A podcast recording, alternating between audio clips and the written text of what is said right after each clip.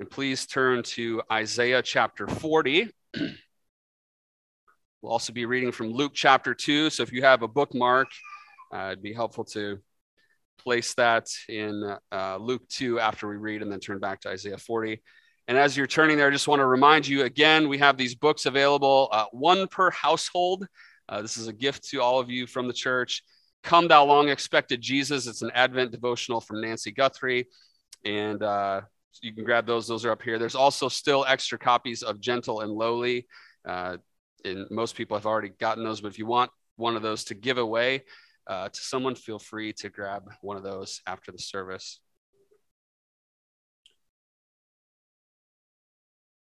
All right, we're going to be looking at Isaiah 40, 1 through 11. That's on page 599 in your Pew Bibles. And then we're going to be reading Luke chapter 2, verses 22 to 32. Please pay attention to the reading of God's holy word, Isaiah 41 through 11. Comfort, comfort my people, says your God. Speak tenderly to Jerusalem and cry to her that her warfare is ended, that her iniquity is pardoned that she has received from the Lord's hand double for all her sins. A voice cries, In the wilderness, prepare the way of the Lord. Make straight in the desert a highway for our God. Every valley shall be lifted up, and every mountain and hill be made low. The uneven ground shall become level, and the rough places a plain. And the glory of the Lord shall be revealed, and all flesh shall see it together. For the mouth of the Lord has spoken. A voice says, Cry. And I said, What shall I cry? All flesh is grass, and all its beauty is like the flower of the field. The grass withers, the flower fades, when the breath of the Lord blows on it. Surely the people are grass. The grass withers, the flower fades, but the word of our God will stand forever. Go, go on up to a high mountain, O Zion, herald of good news. Lift up your voice with strength, O Jerusalem, herald of good news. Lift it up, fear not. Say to the cities of Judah, Behold your God. Behold, the Lord God comes with might, and his arm rules for him. Behold, his reward is with him, and his recompense before him. He will tend his flock like a shepherd. He will gather the lambs in his arms. He will carry them in his bosom, and gently lead those that are with young. Turn now to Luke chapter 2.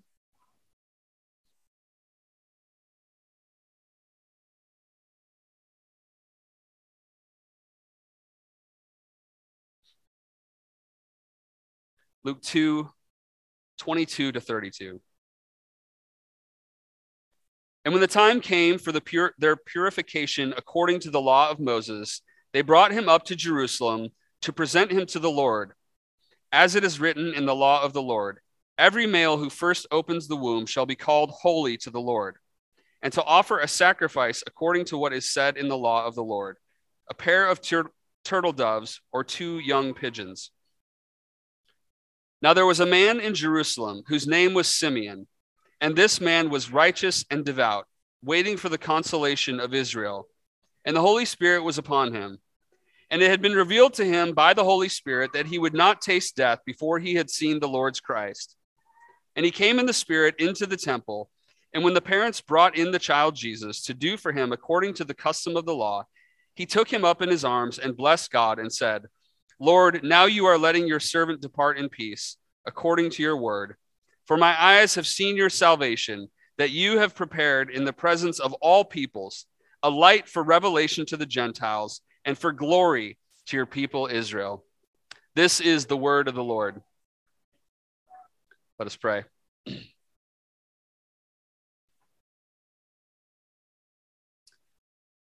God, we thank you for your word. We thank you for the longing and the promises that we see in these texts.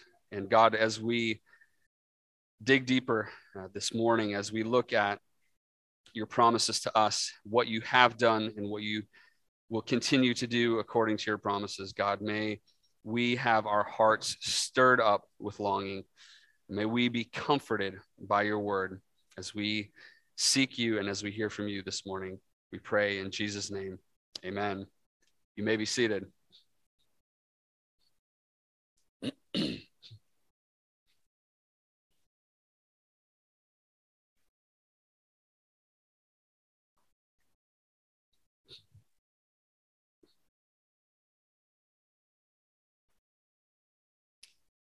Well, have you ever been so excited for something that was about to happen that you couldn't sleep?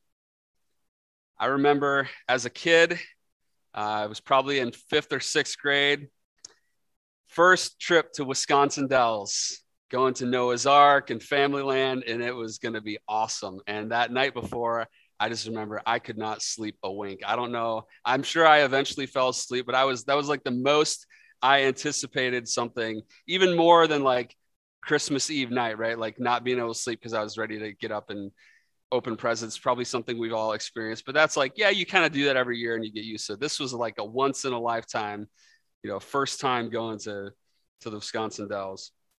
And uh, that I, I remember that really just sticks out in my mind. Or for you, maybe it's not being sleepless in that way, but maybe just anticipation of something coming up. Maybe it's the birth of a child. Maybe it's an upcoming wedding that you've been planning and, and waiting for, and you just feel like this is this day is never going to come. You're in such anticipation, and it's this it's this great anticipation. The title of the message this morning is Living with a Longing Heart. And I think when we think of that, those examples that I gave, we usually think of that in a positive way, right? I mean, there's some, maybe there's some difficulty in waiting, but we're, we're expectantly looking forward to something that is positive. I think there's also another type of longing. Uh, there's a type of longing that is more negative, and that's a longing for something to end. A recent example, uh, I'm sure you've all heard by now about the tornadoes that hit uh, many parts of the Midwest and the Mid South. Uh, my dad and stepmom actually have recently, over the like in the past two years, I think they bought a, a winter place in Kentucky, and they went down early this year uh, before Thanksgiving, and they were about 20 miles to the east of Mayfield, uh, which is so it's right in this bottom little corner of Kentucky, right above the Tennessee border. They're about 20 miles from Mayfield, the town that got completely destroyed. Uh, my dad had the TV on at about uh, 11 o'clock. I think it was just after 11. And they said a tornado was coming up through Tennessee and heading right towards my dad's place. It was a different one than the, the massive tornado. And uh, he had his TV on. And I think at like 10 after 11 or something like that, the power went out and their their internet went out and they don't have like no good cell coverage there. So they were like literally in the dark, like had no idea what was happening. And my dad went out on the porch and he's like, I can hear this tornado coming, right? And they don't have a basement. And so they were just like, all right, like, what do we do? And um, then it like, by the time that the tornado was supposed to hit, it wasn't there. And he, the next day, went, he had to go drive down into Tennessee to get gas. And he went, and like five miles from their house, there's this big ridge. And I guess the tornado like flattened a bunch of stuff and then lifted right at that ridge, like right before it hit their place. But just looking at if you if you've seen any of that drone footage yet, um, my dad and stepmom are actually on their way back down today, and my dad my dad used to be a logger, so he's going down to with his chainsaw to try to help do some cleanup and stuff. But you look at that devastation, and if you look at that drone footage, I mean this this town that's just completely flattened, right? And you think about all those people, what what are they longing for right now, right? They're they're longing for a, a, place to live. They're longing to find any of their possessions, right? And it's just this this negative feeling of like, man, I wish we could have our things back. I wish we could have our lives back. Some of them obviously longing to be able to hold their loved ones who they lost. And that's just one small example, right? That's one kind of tiny example. There are millions of people across the world daily who are longing for wars to end. They're longing for corrupt governments to fall. They're longing for genocides and famines to end. And we have to realize and we have to confess, as we've already talked about, that sin in this world ca- causes us to long for a reality, to long for a day where we don't have these things any longer. And this song that we sang earlier, Come Thou Long Expected Jesus, it was actually written in response to a similar and particular longing. In 1744, Charles Wesley was considering the situation of the orphans around him in England as he looked around and saw the number of orphans and he saw the class divide in England. He was brokenhearted and he penned a prayer that would then later on become this song. And it was literally born out of a longing for Jesus to return and to make all things right. And we'll be getting into that theme a bit today and over the next couple of weeks. It's interesting if you have your uh, worship guides or your songbooks there. Uh, if you look at the top, it, it says uh, Charles Wesley, and then right next to that, it says Mark Hunt, verses two and three. And then it says Rowland Prichard. So Wesley wrote this song in 1744. Rowland Prichard wrote the tune to this song in 1844, exactly 100 years later, which is kind of cool. And then verses two and three were added by uh, Mark Hunt in 1990. So Wesley originally only wrote verses one and verse one and verse four, which I didn't know because I was I was going on uh, my Apple Music and list trying to listen to all these different versions. I'm like, why is no one singing verses two and three? And then I later found out when I looked up this song, like, oh, that wasn't part of the original song. Speaking of that, it is perfectly okay for musicians to add verses to another musician's song. This is not scripture. Uh, we are okay with adding to music. We are not okay with adding to scripture. And as we consider this song, I want us to think about that because we're not preaching from this song as if this is inspired, okay? Uh, we're going to be considering the lyrics from this song and we're going to be seeing how this points us to scripture. So we're going to be looking at a bunch of different scriptures that we specifically read those two from Isaiah 40 and Luke 2. But as we go through this the next few weeks, we're going to be considering how the themes of this song are themes that are all throughout scripture. So we'll read an Old Testament passage, passage and a New Testament passage uh, for each section, and then we'll see what the scriptures have to say. And we'll use, again, we'll use the verses of the song as kind of a framework for considering the themes of scripture, just like we would do in any sermon if we had an introduction about a scene from a movie or a current event that highlighted the truths of the scripture. So we're just using this as a framework. I'm not preaching as this the lyrics from this song as if they're equivalent to scripture. And I'm sure you all, if you've been around, you know our stance on that and our our view of scripture. So just want to clarify that just in case anybody's like, what are you doing? That said, I do want to highlight another important concept that will help guide us over these weeks. Last week, I mentioned that if we were going to have a Bible 101 class and I was writing the curriculum, I would begin our study of the Old Testament by focusing on three questions Who is God? What has He done for us? And what should our response be? Similarly, in the New Testament, we would ask, Who is Jesus? And what has He done for us? And what should our response be? Now, this is more of a systematic theology approach. If you read uh, any like big fat systematic theology book, you're going to see pretty early on the categories of the person and work of Christ. Some authors might have all of that in the same chapter. Some might have the person of Christ as one chapter and the work of Christ as another chapter. But that's kind of those, right? Who is who is Jesus? That's the person of Jesus. And what has he done for us? That's the work of Jesus. So that's a that's a systematic theology approach as we look at those different uh, topics and our approach in these sermons, and this is maybe getting it kind of into some nerdy theological stuff, but I think this is really helpful for us. Our approach is going to be more of a biblical theological approach instead of a systematic theological approach. Now, biblical theology and systematic theology are not enemies. We don't want to pit them against each other. It's just different ways of approaching uh, the teachings of Scripture and of understanding Scripture. So here at Livingstone, we don't usually do topical sermons, uh, which usually tend to be more of a systematic theology approach. We could have a, a sermon series. What does the Bible say about the love of God? What does the Bible say about the Holy Spirit?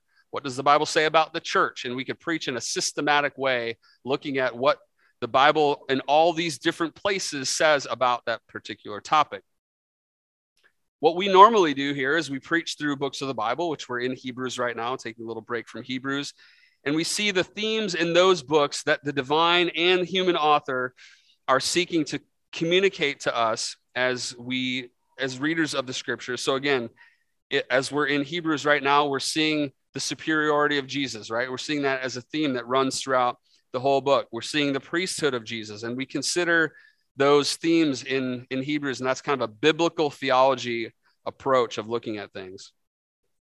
Another good example, uh, since we're looking at this passage in Isaiah, uh, is the kingdom of God. And here's a book that's really helpful if you're into like stu- studying and digging deeper into some things. This this uh, book series is really helpful. New studies in biblical theology. So it's called the Book of Isaiah and God's Kingdom, a thematic theological approach. So it's basically saying, how does the theme of the kingdom of God come out in Isaiah, right? How do we see this theme play out throughout this whole book? So it's not just going verse by verse th- through Isaiah like a normal commentary would do. It's it's taking more of what we would call a biblical theology approach and taking this theme of the kingdom of God and and that's that's a really helpful series.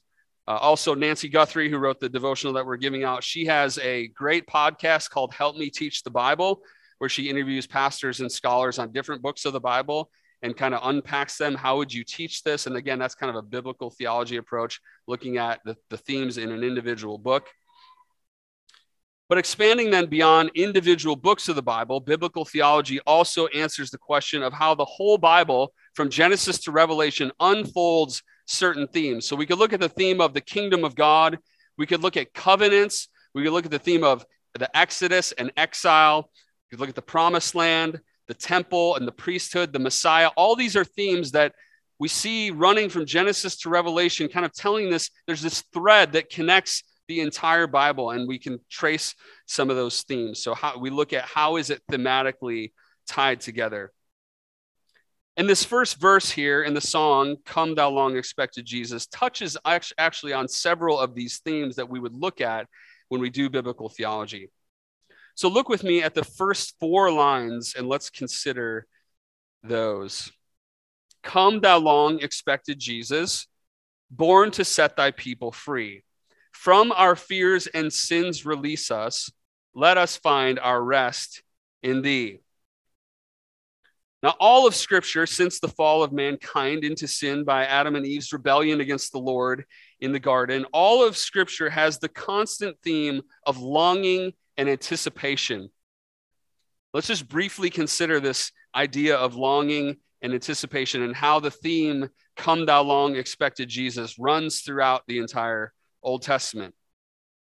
In Genesis 3:15, immediately following the fall, God said to the serpent, I will put enmity between you and the woman, and between your offspring and her offspring. He shall bruise your head, and you shall bruise his heel.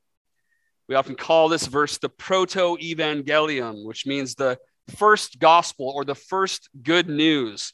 It is a glimmer of hope right away, right on the heels of this catastrophic event where Adam and Eve rebel against God. There is this promise of hope, and there is this longing for this future offspring, right, to come from the woman who will crush the head of the serpent. So, from the very beginning of Scripture, there's this pointing forward and there's this longing for this day that will come. Genesis 22, 17 and 18.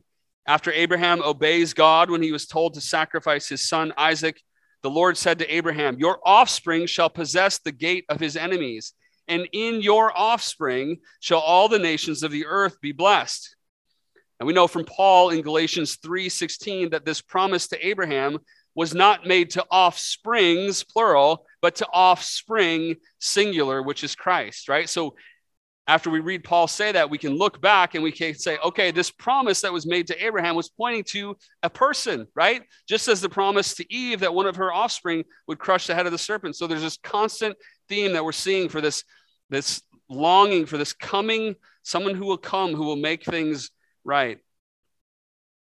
As we saw this summer in our prophet, priest, and king series in Deuteronomy 18:5, Moses told the people of Israel, The Lord your God will raise up for you a prophet like me from among your people, from your brothers. It is to him you shall listen. Right? So the people of Israel are hearing this and saying, Okay, one day God's going to raise up this prophet. We need to be ready. We need to be anticipating his coming. 2 Samuel 7 12 and 13, God told David, I will raise up your offspring after you who shall come from your body, and I will establish his kingdom. He shall build a house for my name, and I will establish the throne of his kingdom forever. And we see it here in our passage in Isaiah chapter 40, especially in verses 10 and 11, when we're told that the Lord God will come as a mighty king and as a gentle shepherd. And on and on and on we could go throughout the Old Testament with these promises of the long expected Messiah. But we need to ask why? Why this expectation? Why this need? And why this longing? Well, the lines, lines two and three of the song talk about being set free, being released from fears and sins. This is the longing of a people who had been slaves to sin since their first parents fell in the garden. They had been slaves in Egypt under Pharaoh's tyrannical rule. They had been slaves under the Old Testament law and the sacrificial system that could not save them and that could not completely cleanse them from their sin. They had been slaves under Assyrian and Babylonian captivity and exile. And now they're slaves under Roman rule at the time of Jesus' birth.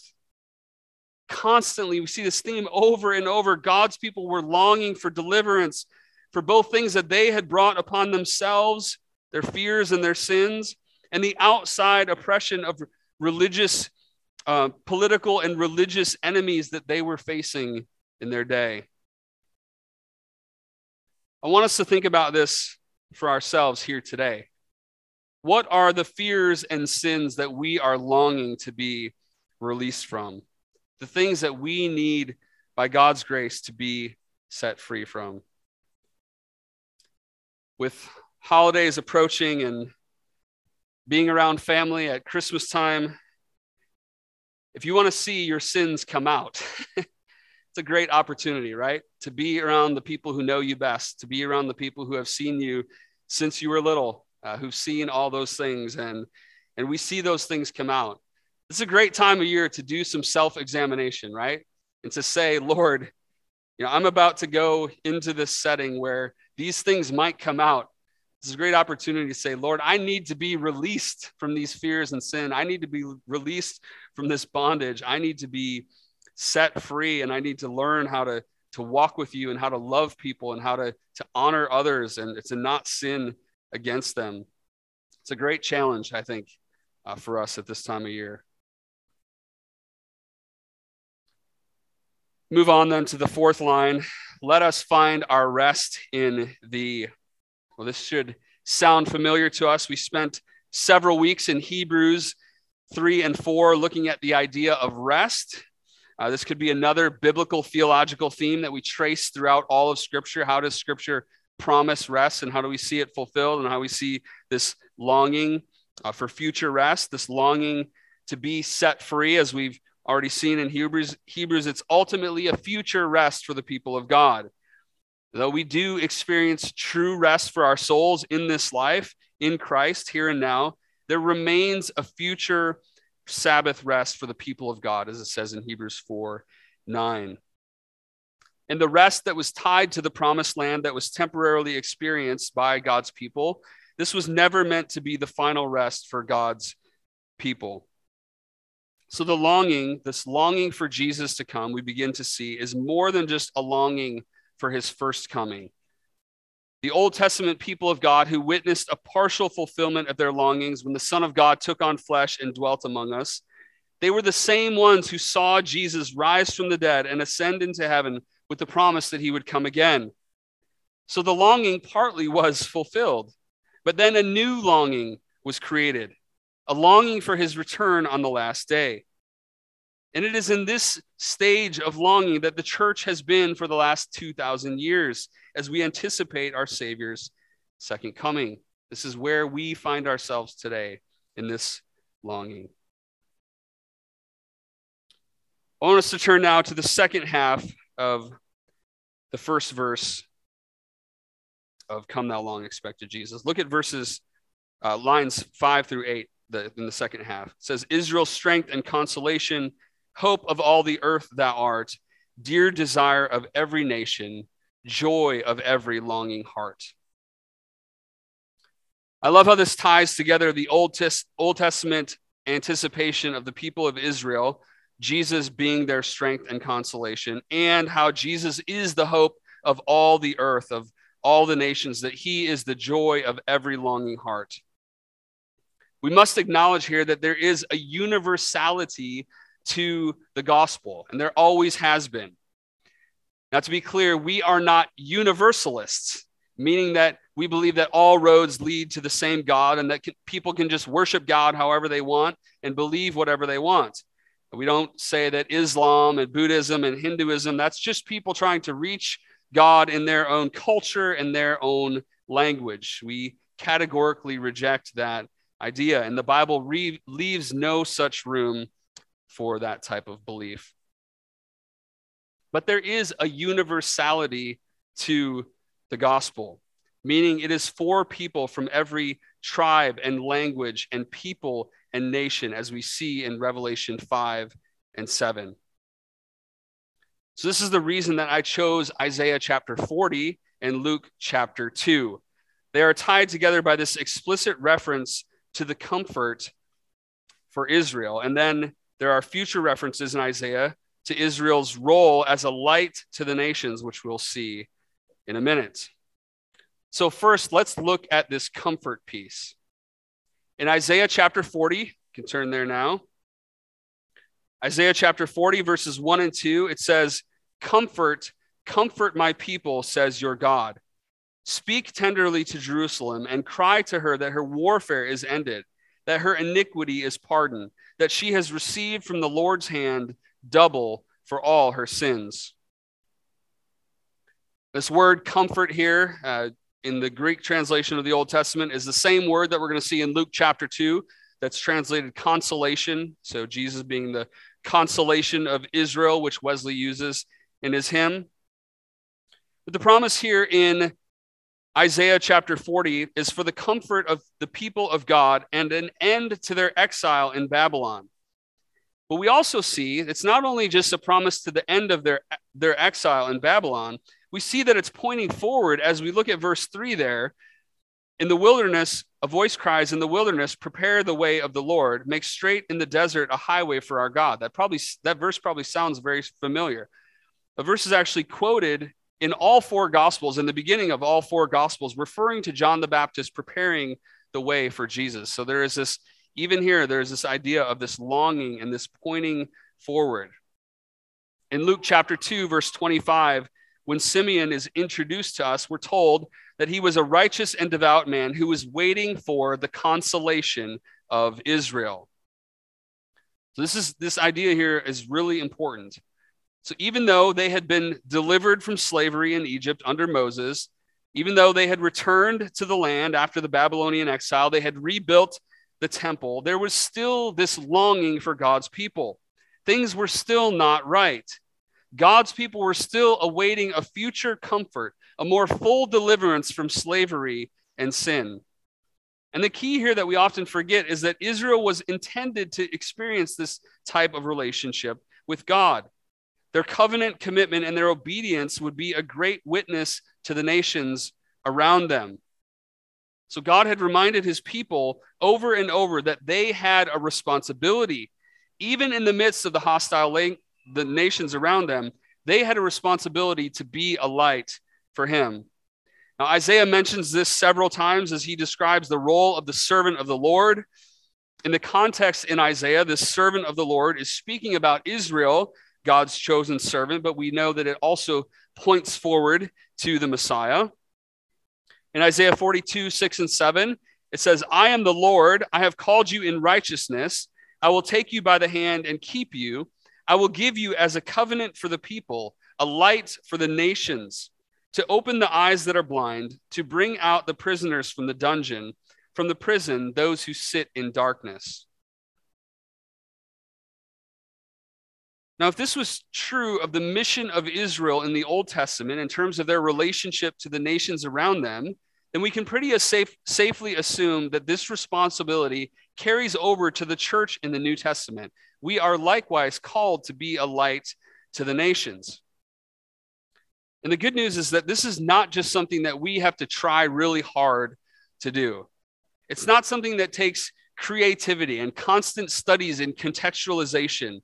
Because at the end of the end of the day, this isn't about a strategy, it's about a person. Wesley's hymn is all about Jesus. And while the servant in Isaiah was referring to Israel in that context, it was again, it was pointing forward to the chosen servant. And we know this from Luke chapter 2. So turn there now to Luke chapter 2.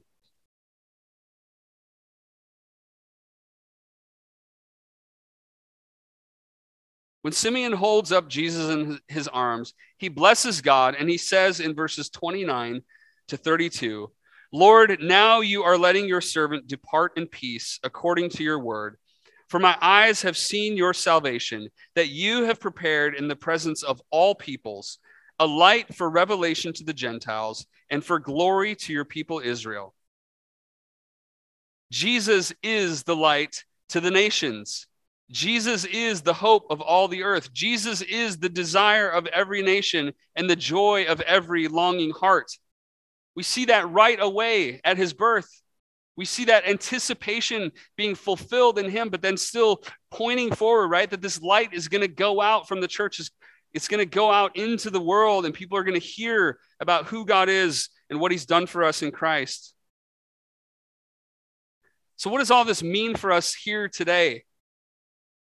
As a people of God today, we have to be able to identify ourselves with the people of God throughout the ages. When we sing this song, when we read these passages of scripture, when we consider the longing of God's people since Genesis 3:15 for Eve's offspring who will crush the serpent's head, we must be able to resonate deeply with this same sense of longing. And as we navigate this crazy world around us, where we rub shoulders on a daily basis with people who are longing for something beyond what their eyes can see, but who don't know it or who, who won't acknowledge what it is. When we go home and are around family members for Christmas, will we, the Church of Jesus Christ, be a light? Will we point them to the joy of every longing heart? I know this isn't easy. Again, this time of year where we're around family, where we're around those who know us the best, some who might be outwardly hostile to the gospel, some who might be hostile towards us because of our hope in Jesus, or others who might be simply indifferent and apathetic, which I think is the hardest type of person to talk to about the gospel. And maybe it's someone who in your life has been that way for a long time and you've been praying for that person for years and years, and it feels like you just continually run into that same closed door over and over and over. This is not any easier for me just because I'm a pastor. It's not easier for other pastors that I know. In fact, sometimes I think it can be even more challenging because of people's preconceived notions about us. Uh, went to our Christmas yesterday and they're like, Who wants to pray? And like everybody looks at me and I'm like, Hey, how about my stepbrother pray? I don't have to be the obligatory, like, spiritual guy all the time, right? Well, I say that because I want to share an encouraging story. A couple weeks ago, I was with some pastor friends. We were uh, all together at a retreat, and four of us were driving back after a meal in the car. And one of them, he said, I need some advice from you guys. And I asked him if I could share this, by the way. So uh, I won't say who it is. But uh, he said, I need some advice. He said, he started telling us about his son who had kind of walked away from the Lord for a while and has has returned home and is doing really well. And he's like, but he's got this girlfriend and and she's not a Christian and they're thinking about moving in together. And just he's like really struggling with this and he's he said i'm going to be meeting with them next week. And like i don't even know what to say. And he knew that she had some like kind of preconceived ideas about him. And and just collectively as a group we were like brother what a great opportunity. Like who else is god going to use to share the gospel with her but you like you're in the perfect position you know? He he's like worried about these things and like understandably so right? But it's like oh yeah like why wouldn't you know why wouldn't god use me? And i i sent him a text on thursday and i said hey i've been praying for you. How did that conversation go? And he replied and he said by god's amazing grace she prayed to receive christ when i shared the gospel with her. This saturday we begin to meet for weekly discipleship Praise the Lord. It took a car full of pastors to encourage this fellow pastor whose job it is, right, to preach and to evangelize, to have the courage to share the gospel with his teenage son's girlfriend in what appeared to be this really awkward situation. But God used him, and God is glorified, and the angels are rejoicing at her repentance and at her faith in Jesus. All of this tension and all of this awkwardness that all of us face living as strangers and exiles in this world, hoping and praying that our words and our actions will serve the purpose of fulfilling Jesus' command to let our light shine before others so that they may see our good works and glorify our Father who is in heaven. It's all for a purpose, and it's all headed to a great and final fulfillment of all that we've been talking about, all of this longing. Turn with me to Revelation chapter 22.